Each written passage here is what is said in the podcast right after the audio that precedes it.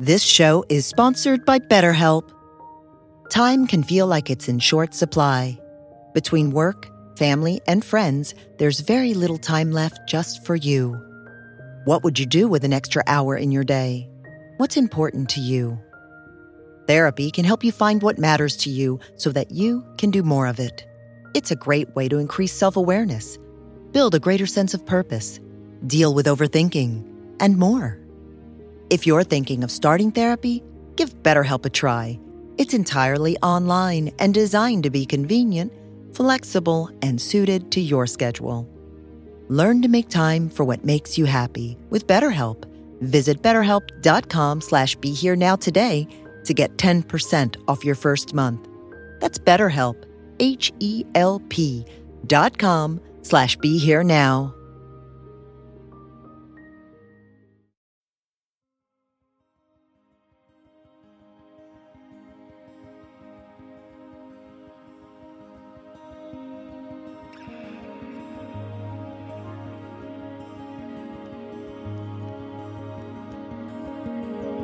Welcome to the Be Here Now Network guest podcast.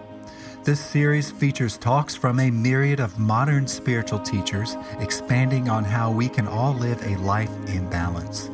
If you're interested in supporting this podcast, please go to BeHereNowNetwork.com slash guest.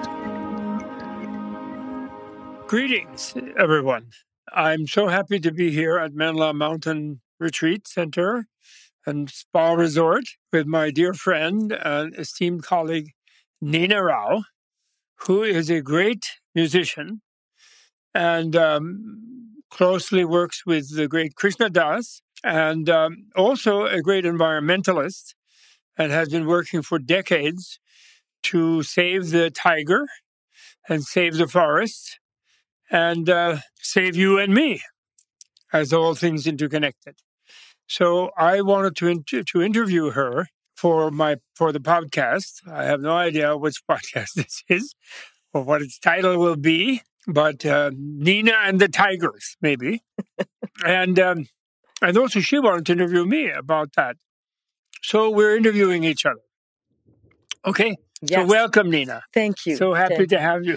I'm honored to be called a colleague because actually I'm not a colleague. Of course I you am are just your student. Are you kidding? I'm a student. Disciple. Yes. I'm a student. yeah. Listen, powerful women are have to speak up and be save this world because uh, men are berserk and they're wrecking it. You know, so the women have to really step up. You know, But one one of the things you said this morning, which kind of stood out for me while we were having our sessions at the end of the session, uh-huh. was you said that Mother Nature was going to come along and win the election. yes, So that's a huge statement to make about everything that's going on. yes, But I'm particularly interested from the standpoint of nature, yes, with the capital N, yes, or even with the small n.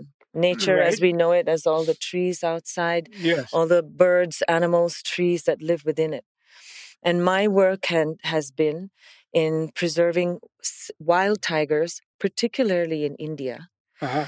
because it is actually the last viable living wild population of tigers in the world of course, which is such a strange thing considering the more than billion people that live in this country whose Yes. mouths have to be fed. yes, But then you were talking about the majesty of India, and to me, the one of the majesty majestical things of India is that despite everything, or because of everything, yes, India has still been able to preserve three percent of their land mass oh good, for wilderness areas. Oh good, which started in the early days um, with the princely states wanting Yes. to preserve the land so that they could kill them. that's right. They like to hunt. Hunting them, right? And then the British came along and that continued. But Right. the land remained because of that. that's really good. And then with the Wildlife Protection Act in 1972 or 73 in India, they were declared national forests. So nothing could be done. Yes, However, there were still indigenous people living in some of the areas yes, who now want to come out and live a modern life oh, and Oh, so forth, which is okay if they, want all to. do really. None of them want to stay in the. Not really, because they're actually quite poor. yeah You know, they don't really have the means to live the way I see. But there are the still very Elwin sort of uh, yeah the tribes, wonderful tribal descriptions he had.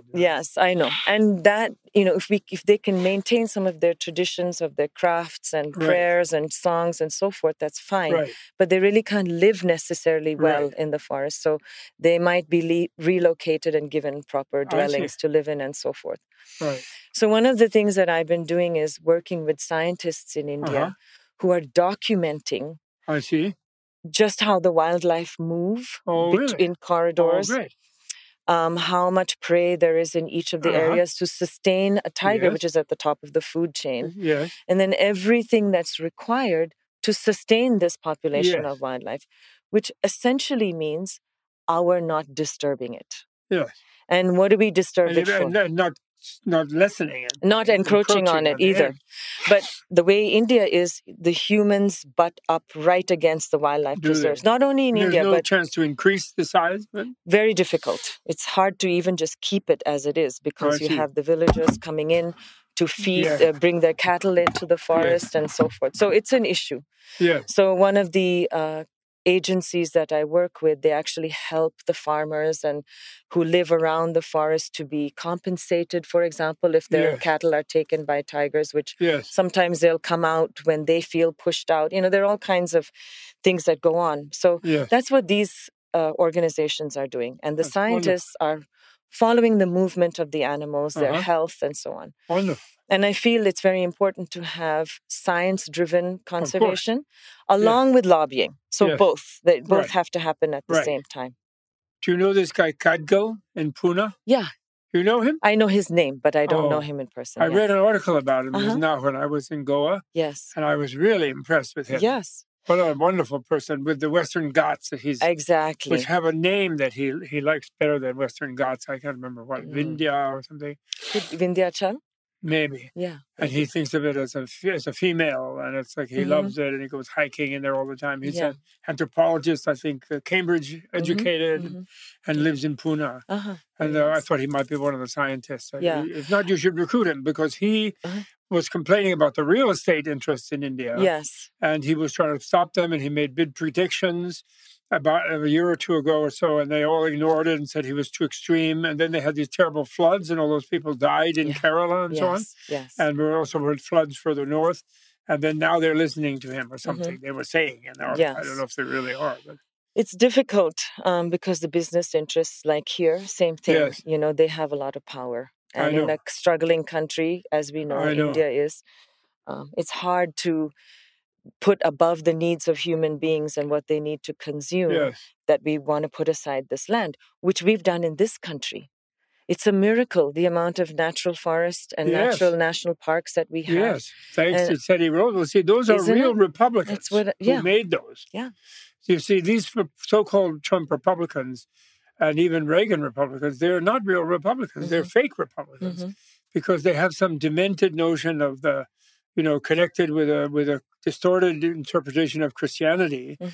where they think God is making a new world later and they can use up the old one Uh-huh. and destroying. So they're actually radical and they're destructive and they don't conserve Mhm. like really good wealthy people have done in the past. Yes. So we, that's why we're not against wealthy people in trying to rebalance things. Yes. We're for the ones who are really serious about having a long term, committed to a long term preservation of the wealth. Uh, because Because it say is real. It's not opposite human need. Human need is, uh, you know, we have children, grandchildren, great Yes. grandchildren. They're going to need this. They're the stewards of we have the stewards everything. for them, Them. and we're wrecking it, Yeah. and that's no good. Yeah.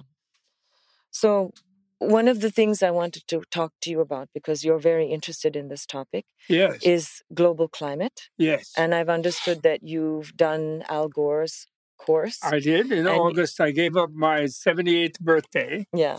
to go to Al Gore August 2 to 4 and receive his training, Yes. Climate Reality Project Leadership Training. I had no idea it was called. I never had heard. I knew about Al Gore and I deeply admired him, in Inconvenient Truth, Yes. but I didn't know his organization is called Climate Reality Project, which I love Yes. because my whole thing about Buddhism, which of course I'm into, is that Buddhism is realism, actually. It's Mhm. really what it is. It's not really some religion where by believing something you're going to be saved. It's by becoming more and more aware to what reality is and discovering it's actually good if you take care of it. Yeah. And it will take care of you because it's benevolent to you. Uh, and uh, and and that's what that's what it is. It's Buddha means to wake up to reality, Mm. basically. In other words, Yeah. not wake up to some thing off world. You know, like Mhm. like like go to go to go to heaven with God and sing in the choir. Right. That's not what it is. Yeah. It's beware that this reality is beautiful, exquisite, human, adaptable thing, and other animals as well. We are responsible for them, and uh, we should have to take care of it. I agree. And one of the things I read a while ago was that the original structures of cathedrals, cathedrals, Yes. actually come from the shape of the trees in the forest. Yes. Oh, really? That's know where it came from. So I always find it interesting that we start we have been disconnecting from nature Yes. so much over Terribly. time. And I think then that's why it's not considered wealth anymore That's right. and to preserve it. right. But for some of us who see the beauty in it and also how it's carried in all the art and tradition and culture, you know, every description Yes. of divine beings yes. is accompanied by, you know, natural um, flowers, trees. trees. yes. Um, you know, when I read the Ramayana, they talk about how the rishis were practicing in the forest so much Yes. that the very leaves of the trees would echo the sound of the mantras they're well, chanting. Of course. You know, The trees are breathing back to us yeah, the oxygen that we need, and then they're taking our carbon and Yes. they're making green and beautiful things. exactly. And it's a great symbiosis we have and a loving relationship Yes. with the plants, and they love us. In the medicine Buddha's uh, world, you know, everything that grows and everything that lives and breathes is all interconnected in a positive way. Right. If if governed by wisdom and knowledge, if like uh, if if distorted by ignorance and greed and uh, and aggression, then it doesn't work. Of course, you know that's when we bring we can bring that. Our ignorance can bring that. So it's an imbalance. Yes, and we've now reached this mega point where, in a way, you know, modern culture thinks industrialization is an unalloyed good, Mhm. and it really makes us separate, and it's called civilization, and blah blah blah, and that's completely wrong, actually, because what happened in the West. And to some extent, also everywhere, and then since then, everywhere in the world, is that what, what in ancient India were called the outer sciences, Mhm. how to manipulate the, the materials of the world, raced ahead of the inner sciences. And the inner world was thought to be just as a province of some kind of religion or something. Mhm. And then even the, the materialist ideology came and crushed the inner world by saying there is no such thing. Mhm. It's just the outer world not understood properly, Right. but, but in your brain, you know, it's just your brain. It's not your mind, Right. not your soul, and not your spirit. And so, so the industrialization has basically been the industrialization of ignorance, the industrialization of hatred. That's called modern industrial militarism, and the industrialization of greed, and that's called consumerism and using of everything, using it all up. And now we see that that's destroying the world, actually. Right. And we're so it's not like people go, oh, it's like the thing we had in the lumber industry in the West.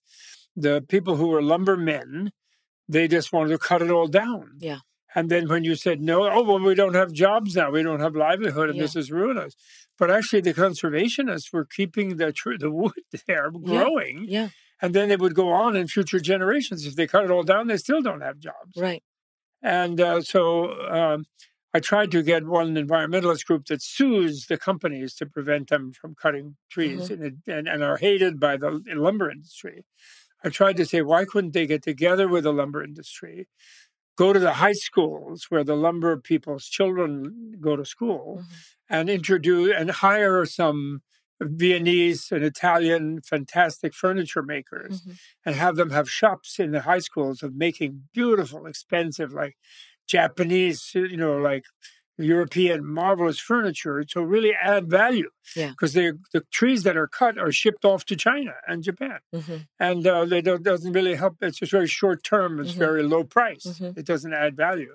And they wouldn't. They said that's not our job. We can't do that. They wouldn't even consider that. Even the even the environmentalists. You know? I mean, there's two ways of looking about, We do need wood.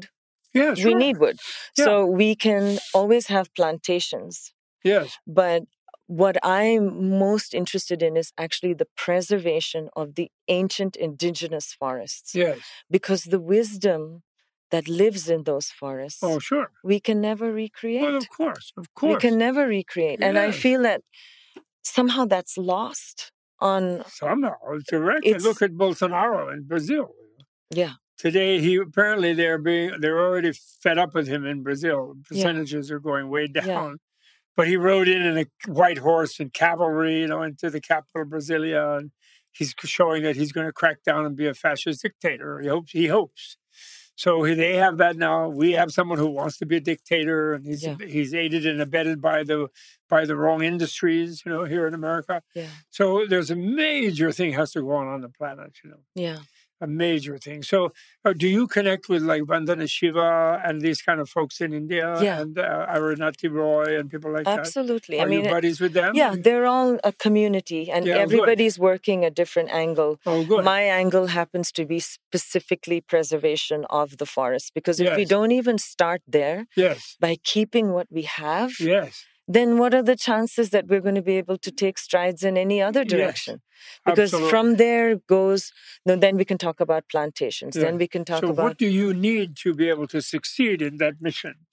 What, We- is, what, what do you lack and what do you need? Well, firstly, of course, we're always trying to raise funds to sustain the Right. conservationists who are in the field. But mostly also, so, for example, you need, if you had a billion dollars, what would you do with it? Someone said, here's a billion dollars to preserve the Indian forest, uh, what would you do? a billion dollars is a lot of money. Yeah, yeah, I would have to, I mean, I would say, of course, that whatever means were required to sustain the people who live around the forests, who often don't have a lot of money or don't have means, they're the ones who get attracted by Okay, by so one thing you would do is you would you would build up the livelihood of the humans of the who live. humans, so they would have and also create a ongoing income producing livelihood Correct. for them, For, for them who where they around. wouldn't have to go and predate in the forest Yeah. to maintain their life. even not for their own so own that selves. would be you know 20 million 50 million whatever many it would be that would Right. be one prong of your right. your wonderful triumphant you know I like Durga, but she has many arms and many weapons. And she's on the tiger. Oh, Yeah. she rides the tiger. That's right. yes, very good. So right. Durga. Yeah, that's her. So Durga Nina, that's you. Okay, so so that one of your prongs is keeping the livelihood of the humans in close proximity to all of the major forests, yes. which you say is three percent of the land surface of the In of, India. of Mother India. Yeah. That's one of the prongs. Okay, what is the second prong? And you're Educating people. educating. Be- so that Okay. the minds change. Because if that doesn't change, Yes, then you're just hitting your head against the wall. Right. People have to understand the wealth that we Yes. have. Yes. Because once it's lost, there's Yes. no way to get it So back. So, okay, prong number two, you need documentarians, you need artists. That's what our you scientists need do. uh, you need to buy time on television networks. yes. You need to make films and documentaries and movies. So you'd have a division. You could, you know, you'd have like a Netflix for the forests Sure. or something in India. At Yes, least, at yeah. least if not internet. Uh, if not I mean, it exists in different ways, but You know, yes. see, see, one of my crazy things that I like to do is people in our kind of role. One of the ways in which we are defeated by this industrial monster is that we're kind of made to feel that it's low priority. It's against jobs. It's against progress. Right. It's sort of backward. So we sort of think, even the idea when you first heard said billion dollars, oh, that's a lot of money. It's like, oh, Well, no, we you know never why? expect it. Because it But gets point is- misspent in India. That's why I said No, but that. the, yeah, but the point is Yeah. that it's a priority actually. Yeah. So, for example, to defend like people are dying by the hundreds of thousands of bad air Mhm. in these over-industrialized, exactly. coal dust-ridden cities and so forth, and, that's costing huge thing. Mhm. And so, in fact, a, billion dollars spent explaining to people how there can be other ways of living, how the, the forest is absorbing carbon, how we have to even expand and grow more, and all this kind of thing. Uh, that is, in fact, saving money, and there are jobs Yeah. doing that. And so, money should be shifted. Heavy resources should be shifted like that. But So, also, now you have two weapons. and the other thing I think also that's important is, and I don't know how it would work, s- somehow in helping people understand that we need to use alternate fuel, need- alternate fuel sources. Yes. That's a big part. I mean, Renewable fuels. Yes. renewable fuels and keeping the waters clean because the Yes. waters that flow from up and down into the forest Yes. are often killing off a lot of the smaller species that live and are a support to the environment. yes. And without Oh, the frogs, frogs are being Yeah, killed madly uh, by pollution and, and so um, pesticides on crops are killing Oh, all the insects. Yeah, they ran away to Switzerland and Germany now. Yeah. Monsanto, because they were being sued here rather heavily, and they are really monstrous. Yeah. The amount of tons of that crappy stuff they throw on the field. Yeah. One, that's Vandana Shiva is trying to stop that in the is. agriculture, very, and No, she's she working is. very well. I'm She sure lots of other people. she is. okay, so to your two weapons so far are uh, uh, with your with you when Durga is properly worshipped with a billion dollars, are making the livelihood of the actual neighbors of the forests doable without further destruction of the forest, and second, informing the general public uh, in every way you can think of, artistic, drama, even you know making new. What was it? Satyajit Ray. He made those beautiful movies. Yeah, So some movies about the villagers and the tigers and stuff, some more nature films to show them uh, the value of that. And although then they say, "Oh, I don't want to be eaten by a tiger," and they get freaked. So it's have to- actually you have to go into the schools, which Yes. is what a lot of the the scientists who I work so with and his organization textbooks. Textbooks and just going and talking to them. They want to see, they want to feel, Okay, take there's them into the forest. hundreds of jobs for young students to learn learn to to evangelize Yeah. the the nature Yeah. and to do so in the Indian Yeah. school system. And there's even now university. How many high schools are there in India totally? I have no idea. Well, that's the thing. We, yes, we have to know. There, I Yeah. know there's a figure of six hundred thousand villages.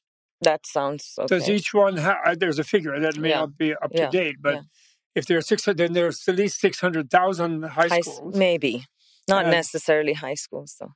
Uh, well, I yeah, see. you know what I mean. Like it goes up to maybe elementary school in some places. Yes, yes. Yeah. But you know, see, there, a lot of it has to do. The industrialization went along, of course, with the colonial conquest, Mhm. and the colonial mentality, even in Indian elites today, is still acting like they don't live in India. Yeah. and they're using up the resources of India the way they did. Yeah. And then, for example, I know from a project I'm involved with by some Norwegians Mm. in, in cooperation with Tatas and other people in Mumbai, Yeah.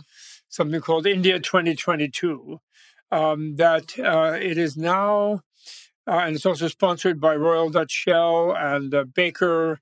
Uh, Something, a branch of General Electric Oh, that makes uh, windmills and things Yeah. that a gigawatt of electricity produced by renewables is half the price Mhm. of a gigawatt of electricity produced by coal, Right. and I think a third the price of uh, electricity produced by oil Mhm. or gas, because it, of course, it has to be imported in India. There's no gas and oil that's been found in India, Sure. right? So, and yet the coal lobby in the Indian government, as connected to the Indian government, is very powerful. Sure. There are also millions of coal miners. So again, you have to have another hundred million to retrain coal miners who I'm sure once they had new ways of doing things, they would be happy not to crawl down down there in that dusty, getting black lung disease and so forth under the earth. Yeah. They'd be very happy.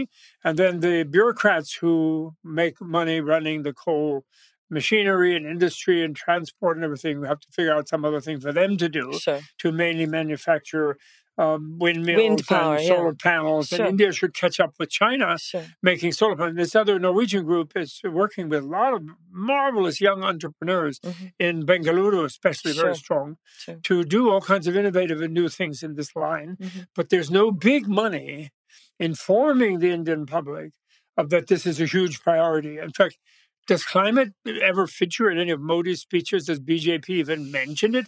It could be sold to them as patriotic because for their big Hindutva thing that, you know, the Hindus take care of the nature. You know, for example, we could, if we had the money for a media program, He's also busy trying to be prime minister, and to, he's busy trying to be prime minister and feed people and give them jobs. yes, yes. So that's primary on top of his agenda, you know. So I know, but you Yeah. see, it, like for example, Jay Inslee here in America, and Al Gore, Yeah.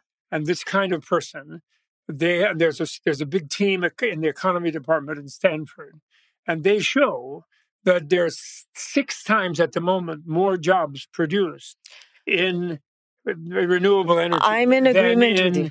than in uh, any of these fracking and any horrible stuff that they do. I'm in agreement with you, but I'm just thinking back to the time of the Paris uh, Yes. uh, climate summit, yes, and when the, everybody was asked to sign this accord, yes, and Al Gore actually was very instrumental in talking to the Ministry of Environment from India oh, good. because they were reticent. Yeah. They said, you know, you you've got to allow our country to develop. You Yeah. all have gone ahead and developed and used all the resources and created all the um, bad air, and we're having to pay for it now. Yes, You have to allow us to Yes. at least develop to a certain degree. yes. Well, then that's true. And Yeah. when we get in a proper Mother Earth government in America, Yeah. which we're going to do this Yeah. coming year, then one of the things, for example, the military, if not interfered with by a bunch of Neanderthals in the Senate, Yeah. James Inhofe being one of the leaders of that, someone called Inhofe, who's from Oklahoma, and he's the employee of the Koch brother industries Mm, and big tar sands, and he has prohibited the military right. for for for requisitioning any part of their budget on the grounds of they're doing something for climate danger. For example, they just rebuilt um, uh, docking facilities in Virginia Beach. mhm. For their big ships, you know, to repair them and paint them and do Mhm. stuff, and they they built them ten meters higher, Oh, but they couldn't say expecting sea level rise. they were ah, not allowed to say that Sure. they had to say it was because blah blah something fake make up something because the senators are blocking that in the appropriation committee for the military so the point is we won't have that kind of a thing and then if you look at the swollen military budget of the us Yeah. and since some really decent generals and admirals know that the climate change is, is a bigger enemy of every nation on earth than any other country the biggest enemy is the blob of carbon floating around the planet that's going to wreck all the ecosystems of all the countries. That's their enemy. Yeah. It's a common enemy. You know, you often hear that we'd have to have an invasion from outer space for all the United Nations to really unite, right? And Sure. not the Russians versus this, the Right. Chinese versus that. Right.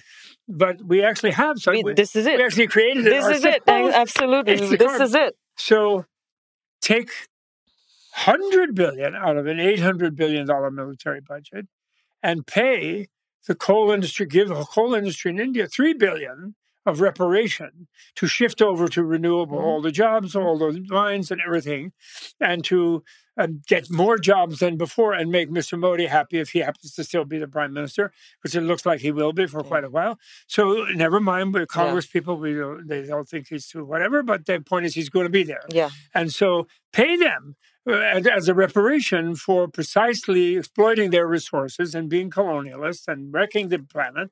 That's what they were talking about. That is. I know. And they need that, and they should have hundreds Yeah. of billions. Yeah. And to do that, and to shift over, and for example, in my Durga of America, one of her, I have a program called Bright Money, Uh-huh. as the opposite of the dark money of the petroleum industry. Okay. And the Bright Money program is getting some billions from people who have pledged to give it all to Gates. Uh-huh. And when they die, because by the time they die, those powerful women who often have it and are not using it to make more business leverage and things, Yeah.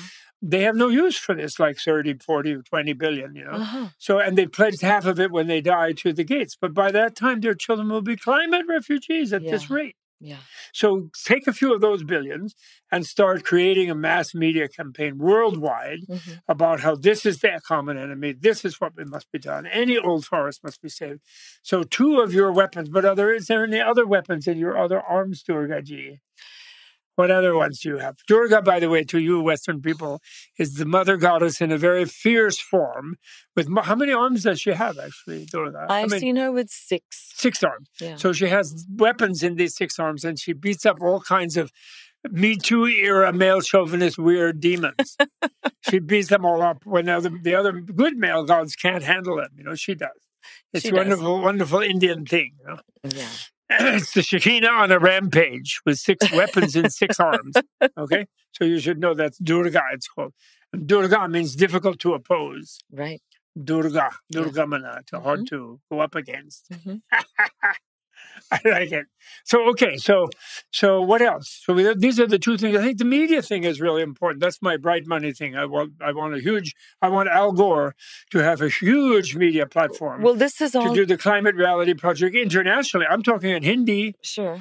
Like in Hindi, if you did a huge environment thing and people realize what's going on, you know, with that their air and their water, they are going to demand that whatever government is that they do that. And and and I'm not into like Congress versus BJP, whatever. Whichever one is going to be for Mother Earth, and that's the one. Do you know? Do you remember Buddha? When the statue of Buddha, he's meditating. Has one hand on a meditation like this, but one hand is over his right knee, touching Mother Earth. Sure. And actually, he's calling on Mother Earth to testify Yes. that it's worthwhile to be a Buddha and to help beings, and that there's and that she has been witnessing his effort and his his she's providing his curriculum vitae, Mhm. meaning multiple lives that he's been helping people, and therefore he has a right to help them as a Buddha, Mm, as a teacher. But uh, so Mother Earth is critical yeah. Critical, and she's in very much jeopardy. She's speaking through Greta Thunberg to everyone in the world, actually, and other people. And lots of other people, but yeah, Greta's the big voice now because she's the voice of the young people. she's the young, she's the Yeah, future. You yeah. know?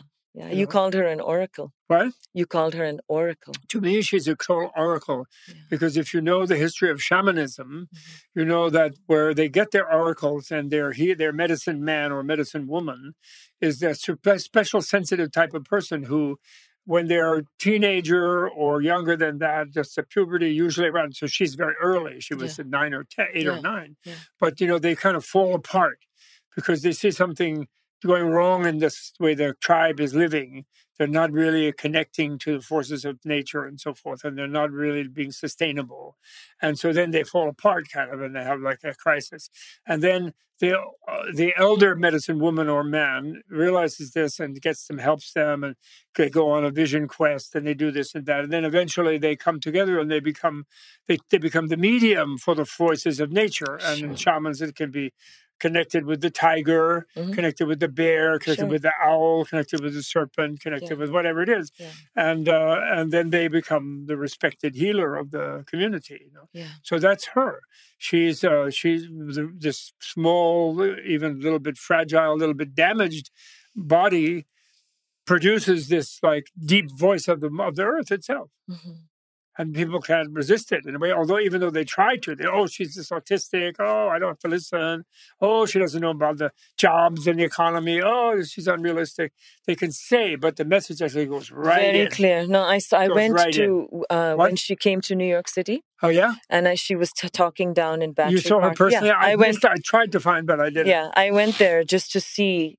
Yeah. And interestingly enough, I mean, many of my daughter left school, like all the kids left, so that they could go and see her. Good. But most of the people there were the parents of those children. Yes, really. because they're also taking Of ownership course, like we have to i hear people saying all the time oh the younger generation is going to take care of everything No, but i we have to do it for them Of course before we do. They don't vote yet, even. You know, and if we if how much damage are we going to leave for them to fix We there's not going to be anything we're left really at the absolute point now. You know, if we had started when the oil companies knew about it before the dark money weighed in and created doubt in the public's mind, with a huge expensive, many billions were spent to deceive people. And actually, I mean, this is a little off the topic, but uh, the we give we still are those corrupt senators are giving the petroleum industry just in America. Twenty billion dollars a year of subsidy because they're running out of oil. The poor things, it's Mm. like depletion allowance sure and $20 billion. So if you then think that their media campaign, their lobbying organization in Washington, and their campaign contributions to corrupt, bribery afflicted congresspersons and senators, if that cost them two or three billion, they're already making 17 billion yeah and we're paying for it Yeah. to deceive us right actually it's so distorted you know It the whole really thing is. and if that those 20 billion right away should be shifted into renewable, developing renewable and helping coal miners and oil people to get new employment and new skills and new jobs. well this is the green that's immediately should happen. this is green new deal yes What? the green new Yeah, deal this is Green New Deal. And it's already, you know, the Green New Deal that we heard about from Alex- Alexandra, yeah. Alexandria, who's my dear buddy, uh, Cortez. I mean, I personally met her only once, but I love her, and uh, she's great. Yeah. Um, but she just did it as a principle. Sure. But the Jay Inslee, who tried to run for president and then now is going back to run for a third term as governor in Washington State, Yeah, he was one because he doesn't have the name recognition Sure. to compete Yeah. in the in the national thing. But his detailed 130 page Green New Deal online, you can read it right now, jayinslee.com. I did. And it, it uses all the old New Deal agencies and the Interior Department, everything. It's really thought out. Mhm. And it works really quickly. Yeah, I, when I first saw him in the debate, I thought, ah, this guy. But he didn't have the pizzazz no, or well, but it, yeah. and the name recognition. And the name, know. he yeah, has the he has the, the the degree, but he doesn't. But actually, now we have the billionaire Tom Steyer, I, yeah. who already spent money in on the environment, and he's a bright money type of person, and he says that's going to be his first thing and his thing. But I don't think he can make president alone. But I think he's, if he supports my the dream team, all of them, then he could be energy secretary or EPA or something, and he could he could implement that. I think if we have we need a Mother Earth administration, that's what we need, Right. it, and they can have Republicans join them. There's William Weld. There's a very few non-Trump Republicans, and I think more would come out of the woodwork if they weren't terrorized by McConnell and Trump and rich dark money people. Yeah.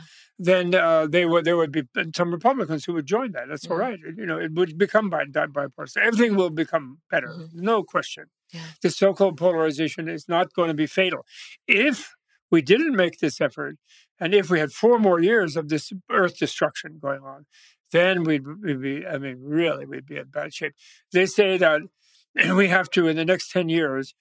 We have to planetarily. We have to diminish carbon level by seven percent a year for ten years Yeah. and then we can be back into a more reasonable plane by the 2030. But if but we are increasing two, three, four percent every year instead of that, so we have to go ten percent less Backwards. Yeah, exactly. for ten years, Yeah. and we have to start this year Now. So, yeah, now, but well, unfortunately, not till 2021 because that guy will keep going. Yeah. You know, unless unless they impeach all of them. And Nancy Pelosi becomes president, which would be great. But I don't think because of the Senate we can do that. Yeah. Otherwise, actually, to do it now, Pence being also guilty of the Ukraine thing, to impeach both of them, and then she, the Speaker of the House, is automatically the president, Mm. And she would then work with the Green New Deal, and we would and we could do it immediately. But I don't think that can happen because of the Senate. you know. Right. Exactly. So, so we won't be able to start really strongly. Although maybe if we show our determination as a people, and if these movements take get enough no, make and make enough noise and show that they're serious, you never know. Maybe there could be some people start defecting from the dark money movement that has Yeah. been wrecking everything since Yeah. 1980, especially, Mhm. but even the late 70s. They, they knew completely, the oil company scientists, this was happening in the late 1970s, totally. And then they, instead of going with it and, and making smaller changes then to shift to over, shift over they blocked the whole thing and yeah. they intensified the carbon production. Half of the carbon production since the 1800s has happened in the last 20, 30 years. this to me is so interesting because it means then that this the this the intensity with which we've been separated from nature Yes. uh, or our connectedness with it has Yes. just kind of fallen into a dark hole Yes. has been the strongest in just in the last Yes. few decades is, or a century yes. or something Since the Bush, since the since the dark money people stole presidency from Gore, yeah Gore was supposed to be an Earth, Mother Yeah. Earth administration Yeah. two, 20 years ago. And they stole it from him. And he did win. And then they stole it from him. Yeah. And then they did a big oil invasion and an unspeakable amount of oil, carbon pumped by all the wars and blowing up oil rigs by Saddam Hussein. Sure. People, unbelievable stuff. And uh, so it's just been really terrible. Anyway, don't, never mind. Let's not dwell on it. We're going to fix it. And back to the tiger. I think really also we should not settle for we can only preserve what we have. It shouldn't be increased. it should but There's if we don't even start there Yes. Now let me ask you this. yeah Yeah, I want to ask you one other thing. Now I'm going to interview you again. What about what? How much do Indians really appreciate what's happening in the Himalayas in Tibet in relation to their water table? You know, I was invited by the first TED event in India in Mysore at Infosys Mhm. campus, Mhm. And I wrote a beautiful talk yeah. uh, in 19 like mm, 15 years maybe I, don't, I forget what it was maybe 15 years ago. Really was excellent. And uh, about the water sources of India, especially North India, being the Himalaya and the glacier melt Mhm. and what was going on there. And, but then um, I never got to give the talk because the people who organized it suddenly thought the Chinese would be really upset. Oh, because I that that same one I invited the young Karmapa and he went and gave a talk there. I was supposed to translate for him, but he didn't need me. He's, he had another translator, and then I was going to give my talk. So two Tibet things. They thought that would really freak out the Chinese. I don't know why. Thought that Mm. was in India, yeah. but uh, so I didn't get to do it. But I would. I really want to do that in the future because Indus, Ganga, Mhm. Yamuna, Brahmaputra. They all start from They there. all come from glacial melt in between, in between monsoons. And if the glaciers are finished in 10 to 20 years, and if that's when it will happen, it will not be 100 years, Mhm. it'll be 10 to 20. Yeah. Then you have drought conditions throughout the residency of hundreds of millions of people. I'm I'm It com- isn't, it's, it's beyond apocalyptic. It is, but I think that it's too hard for the common person to think about that. Why? It is No, because I, I'm not saying I'm not I'm not talking about us who have enough money to no, feed no. ourselves. I'm just saying in the last let's say 25 years, there's Yes. been a huge expansion in the Indian economy. It's opened up to the foreign markets. People now have houses. They can borrow money. They can get gas. They can find fuel. They can get everything that they want that they never could for so many years. Yes. So they're enjoying the Well, fruits that's- I'm of not that. taking that away. No, no, I'm them. not saying that you're not. I'm just saying it's not easy to to talk about something that's so distant, It isn't distant. right? Did you know To some of them. the floods they had in Patna? Yeah. And hundreds, like thousands of people killed when the Ganga freaked out up near Rishikesh, for example. What was that, 10 years ago, eight years Yeah. ago? I mean, and then there are these glacial breakouts as the glaciers melt too fast and so forth, and they will sweep away. And then, you know, they're building big hydroelectric, for example, in Bhutan, Mm-hmm. and then they'll have no water. Then what? Well, if it's words, hard and that's not, and that's not far distant. it's not. But if we can't convince people in the richest country in the world about No, these we issues, can. We're going to. we will. But it's going to take time. Is all I'm saying. So in India, it's take, no time. right, right. you know what it's like you know there's you think there's so-called tipping points Yeah. And tipping point suddenly something that was impossible just happens Yeah. and that does happen like that Yeah. and bad things also happen like that But maybe good happen like things too. and um, actually you know greta thunberg did a great job and is doing a great job but you know according to some people that i've met since i've sort of gotten into the al gore circle thing the one who's doing the biggest job is mother earth Yeah. This and that hurricane, Yeah. these fires, She's showing, floods, giving us the signs. Yes, yeah. she's like Yeah. dancing madly, Yeah. and that wakes people up. And yeah, you have your house, and you have your TV, and you have your iPhone, And and, then uh, yeah, this and that, and running, and then suddenly there's it's no gone. water, Yeah. and then they have to bring a truck from somewhere far away. Yeah. Chennai had no water; its whole lake north of Chennai was completely gone. The Yeah. water finished. Yeah. They had to truck it in from somewhere Mhm. else in a big city. Yeah. Well, with the, in big cities, we have the same problem here too, Bob. Yeah, but, nobody's actually actually run out. Not run out, but they have don't even have clean water to drink in some places. Well, they have poison water, Yeah, right. which they, which then the, the politicians try to hide from them. Correct. But I'm just saying, uh, I just well, so then okay, that's you answered my question. You said that they can't really face it. They can. It's just hard to to to to change people's minds in that direction when for the first time they're enjoying certain benefits that they've never had. Well, no, but I, I, I would tell, I would question it. I would ask you to think about Durga. Yeah. I would ask you to think about it in the sense that it is precisely when people, you know, for example, Buddha was in India. Mhm. The great siddhas were all in India. Mhm. Uh, Patanjali was in Mhm. India. Panini was in India. All these great knowledges happened in India when they were having dark ages in the West. And people think of India as poor. But in fact, so they imagine, oh, they did all these things and they meditated and they did yoga and they invented all that stuff because they were so poor. They had no, they did that because they were rich. I agree. and once you get rich and you realize that being rich does not make you happy, Yeah. then you want to turn to yogas and to finding out about how your mind works. That That's was why then. India was so advanced Yeah. that. At that time. They were way richer than China, way richer than Persia, way richer than uh, Europe was totally backward. Right. But you can't disagree that 40 years ago, Yes. little less than half the population was living below the poverty line. Oh yes. Right. In India. So right. So that's what that's all I'm saying. So Yes, in yes, this I recent past, yeah. But that makes them able to be more educated and Yeah. more international and Yeah. able to understand things. And all those greatly educated Indian people, they're like running all the Yeah. Silicon Valley. I mean they're running all the big companies. right. So I want to just what what I want to just say and for me this is the only thing that's worked and this is Yes. when I go out in nature, Yes. I understand the beauty of it Yes. and I see it as a reflection of Yes. us and Yes. it is a ref- and we are a reflection of nature as well. Absolutely. And the only way to really know that we can do mass media campaigns, we can do Yes. whatever is to be in it Yeah. and sit in nature. Yes. And somebody once mentioned to me uh, a term, it's called drala. What? Drala.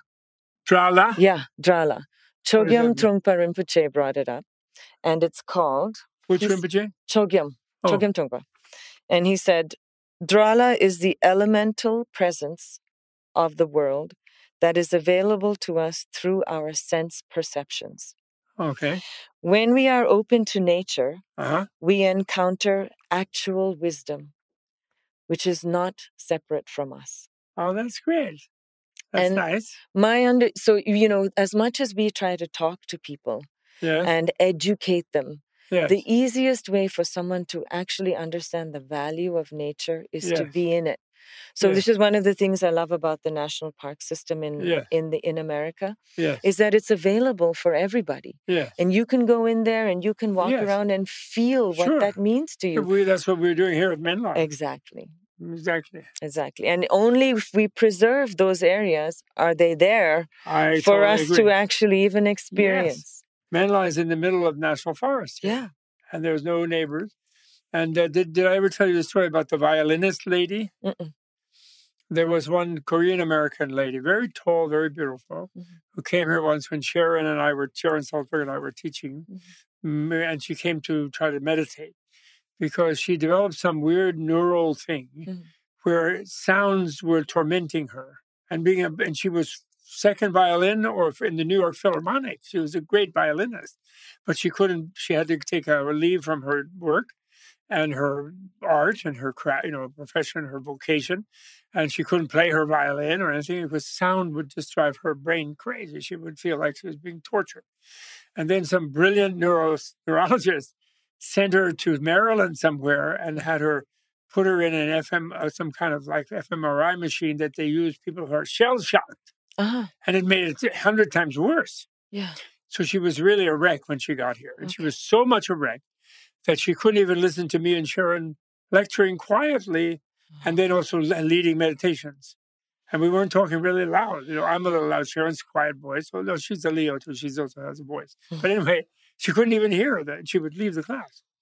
So then I was very worried. We were very worried about her. So I made an appointment to meet her, and we were going to talk to her. And um, the next day or something, that she was not coming to the classes. So then the next day she comes, and I'm so worried. And she said, "Oh, don't worry, I'm great. I'm, I'm feeling so much better." I said, really? I said, "You didn't come to any class." She said, "Yeah, I know," but she said, "I just had a feeling, and I went down to the stream here, and when I got near the stream, I sort of laid down because I was feeling very worried and freaked out because I couldn't even learn to meditate." And then I could just hear a very faint gurgling of the water because the water is very low. It was like August or July. We had a, we don't have much water. and, uh, The spring doesn't To produce a lot of water at mhm. that time. And there was somehow then that sound became pleasant. Very slight sound of trickling water. It's not a big rushing stream, but that season. And then suddenly I heard the sort of wind a little bit rustling in leaves. And so for the last 24 hours, except at nighttime, I've been listening down by the stream to the different sounds in nature. Sure. And I can see the path back to being able to hear. Mm.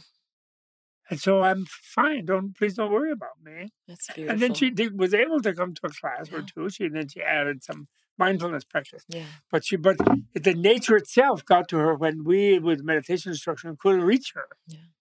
And that was the Menla itself, reaching out to her nature itself. I totally agree. That's the wisdom that I Yes. think that they're. well, then one of your weapons then is you. I remember you told me that you used to organize travel things. I do. So one of your weapons then is to actually take people to the forest in India, Mhm. and uh, you know there's a global wellness um, conference that meets once a year in different places around the world. I I, I never been to one of them because they charge a lot of money, but so I couldn't I could afford. But they Singapore, Hong Kong, you know, some North uh, Algeria. They've been meeting. I've been getting their materials the last two years since we had Menla, and. Uh, and they say there's a, there's a multi, multi, it's a trillion, more than a trillion dollar industry now globally, mm. which are precisely these industrial era people mm. and who are, who have disposable income, who live in cities, wanting to go to Yeah. some nature place oh, Yeah. and do that. And so that's that's another weapon in the, the travel business in a way. There's kind of special kind of eco Yeah. travel thing. I mean, that's what I did. that's the third yeah. one. Yeah. No, Yeah, but you're I not did. doing that now because of your No, now we're busy. one thing people should know is you are also a fantastic artist. I remember listening to your chanting. You, of course, you often travel with KD, where he's kind of the principal, but you also chant in that. But you also do your own two tours and chantings and concerts you do as well. when I have, CDs. yeah, when there's time. And you are amazing. And I remember I met uh, Nina, Durga Nina. I met her in Hawaii, is where I first realized that. And she was chanting in a church. Yeah. And Ram Dass was there yeah. in his wheelchair. And when I looked at her, she looked just like, I mean, I never met Anandamayi Ma, but I've seen pictures and I thought I was seeing Ananda Anandamayi. I remember I told you. Thank goodness for you being there. I was so nervous. Really? I mean, I that was, was- one of the first times you did? well, not if in a big room like that with Really? Ram Dass. I was, I was. That was the first time. Really? Well, I you were fantastic. Well, thank you, but. oh. And then I oh. got off, and then I looked out in the audience at one point, and I thought, "Oh my gosh! Not only is Ram Dass here, but so is Bob Thurman. How am I going to do this?" And there you were, And you and were you- tremendous. and you were. encouraged me a lot, and I'm so grateful That for that. was really great. Yeah, So yeah. she's also a great artist, you know. But anyway, when when you get your billion dollars, when we have bright money, then that will be another. You can revive such a company, you know. And Yeah. and uh, then we then you know in the yatras that I want to do in the coming Mhm. years, now that I'm retired, you know, and I don't have to go and teach Yeah. undergraduates in the class half the year. Then uh, I think we'll do some forest ones. Uh, Nina, Ni- my Nina really wants to do that. Well, Remember, we just almost Yeah. tried to do it. yeah. Actually, you know that monastery thing that I just went to. If the if the other group I was working with had been more hip, and if I was able to work without them, which I'm going to do in the future, not Mhm. always going to be exclusive with them, um, the um, uh, we could have had a great group there. Actually, but the one thing about the Tibetan monasteries that's terrible is this protected area permit routine that is done by the Interior Ministry in India. That's so awful. You can't. It, it's very hard to get it sure. and you submit for it six months ahead. People didn't get them in To stay months. there, you mean, right? No, to just to go and visit. To yes, just even not go- just to say to visit. to visit. uh-huh. Even to go inside the uh, the. Uh, Yeah. And if someone goes into the protected area, six thousand acre place that they have, this particular one I was at, which is Mundgod, near the Mhm. town of Mundgod, Yeah. near Hubli. Yeah. Uh, if they catch you going in there without it, they ban your visa from India forever Mhm. Yeah. which Yeah, I think Modi will that. change because he wants tourism. But but uh, I have to get I have to get another meeting with Modi and get him to go change that and stop that. You know that was okay when they were just fragile beginning. Or now they're big. They have big monasteries and they they're very they're the strongest element in that region. In fact, and they're doing outreach and helping villages with their water problems Sure. around them. You know. Well, They're that's the that. other thing. Any tourism project that's undertaken has to be done very mindfully because Yes. I've seen tourism go completely wrong in Yes. India as well. Yes. So we have to be very careful about that. So that's that's important. So that's great. So, are there any? Uh, well, you've given us some final charges about the Mother Earth and so forth. Actually, Nina, my Nina, she um, she, her father was a nature person, a hunter, of course. Oh, yeah. Well, that's how they started. he was a cavalry officer Yeah. guy, Yeah. and uh, but he was very he had talked to horses. He was famous as a horseman. Oh, yeah. But he used to take her out in the woods, and then he told her whenever she was upset or things were going wrong, she was disturbed, just go out, sit at the foot of a tree, and just be somewhere. It doesn't have to be some faraway place, but wherever it is, it could be in a park, and just become alert to what's going on around in nature, and it'll calm you down, and you'll feel better. And you'll That's how it's been for us. you know. We were talking about ashrams this morning. When I go back to Kenchi, yes, Kenchi, um, and when I used to go and see Siddhima there, you know, she had us wake up in the morning. Our sadhana started early in the morning at four o'clock in the morning. Oh, yeah. Well, please tell us more about Siddhima in Yeah. Rishikesh. Can you tell your your second guru there, right after after Baba? uh, well, I never, I never met Maharaji Oh, myself. I see. So I met Maharaji through Krishna Das's chanting, I- actually. I see. I see. So I me only- too. Me too. Yeah. And I was so curious to understand the roots of where that the, of that wellspring like where was he finding that Right. love that was coming through his chanting Right. and i was envious that he had had this guru Yeah. and he said you don't need a guru in the body and i said you know that's very easy for you to say because you've had that already right. and I said, but I, I have to go back to wherever it is. And, and he told us the stories. Yes. And so finally, in the same way that Maharaji told Ram Dass not to tell anybody where he was, Yes. KD was not encouraging people to go to Kenchi. But after a while, he's like, all right, all right, all right. This is where it is. All right. And when you go, Yes. you will meet Siddhima. Yes. She was with Maharaji for 40 years. I see. And the whole time that he was also there with Yes. Maharaji, the Maas, Maharaji was very, um, he was saving the best, it seems, for see. later. The I see. Maas were always kept in a very protected area. They were not outside with I all see. the Westerners, but they were watching I see. and they saw everything that was going on. I see. And if you talk to Krishna Das, he'll also tell you that he f- used to hear the chanting when? At night, when Maharaji went inside, the Maas would be up and they would all be sitting and chanting together. Oh. And they realized that he was sitting outside, so they would crack the window I so that he could listen. and Siddhima knows, like she knows all these stories. They could see from I see. behind the window screen what I was going see. on out there. I see. So Ma then, after sh- after Maharaji left the body, was the keeper of the memories, the stories, the bhav, the devotional nectar, hmm and she made a place for all the devotees, if they chose to, to arrive, I see. to keep that space of Maharaji there. I- and Maharaji, Kenchi, she did that. You mean? or she- She, moved. I thought she. she did. here. They also entrusted her. He also entrusted her with the care of the whatever temples were set up. I see. But mostly she was in Kenchi. I see.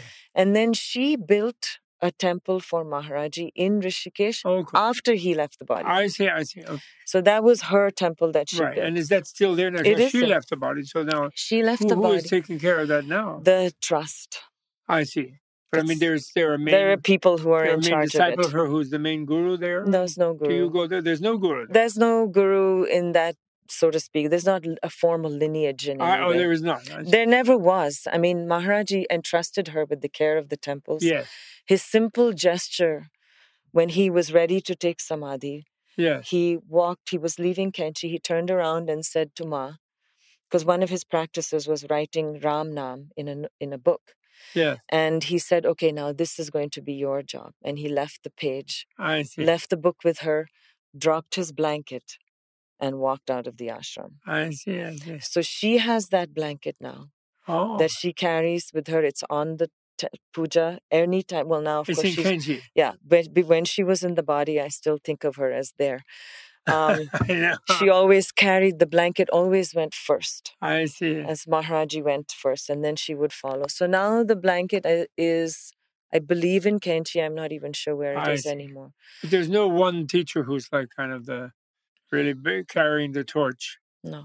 And does that mean there's less activity there and less people coming? Well, social media has made it such that's not the case because it Oh. was revealed that Mark Zuckerberg went to uh, Kenchi and Steve Jobs went to Kenchi back in the day. Oh, And so it's now all the Indians are going because it's cool.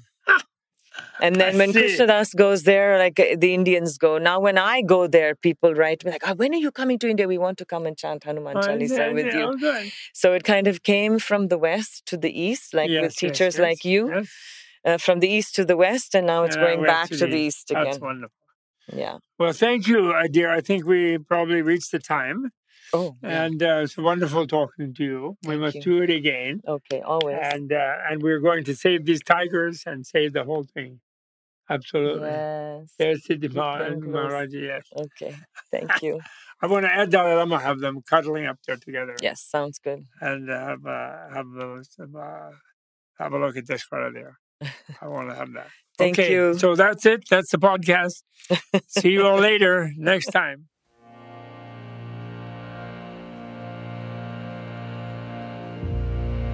Thanks so much for listening. Do join the conversation by leaving your comments on this page and also sharing this podcast. We connect most deeply with our own hearts when we remember we are a part of nature and made of it. With that, we revere and conserve the wisdom that is alive in Mother Nature. As lakes, rivers, oceans, mountains, deserts, forests, the skies, the soil, all home and sanctuary to all beings, including us. To find out more about chant recordings and live events, please visit ninaraochant.com. To find out more about my wilderness conservation efforts for over 20 years, please visit savingwildtigers.org. Thank you again.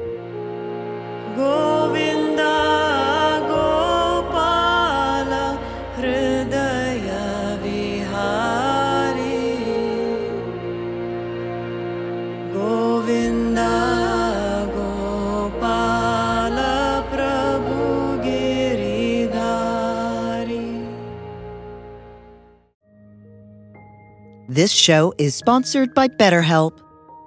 Time can feel like it's in short supply.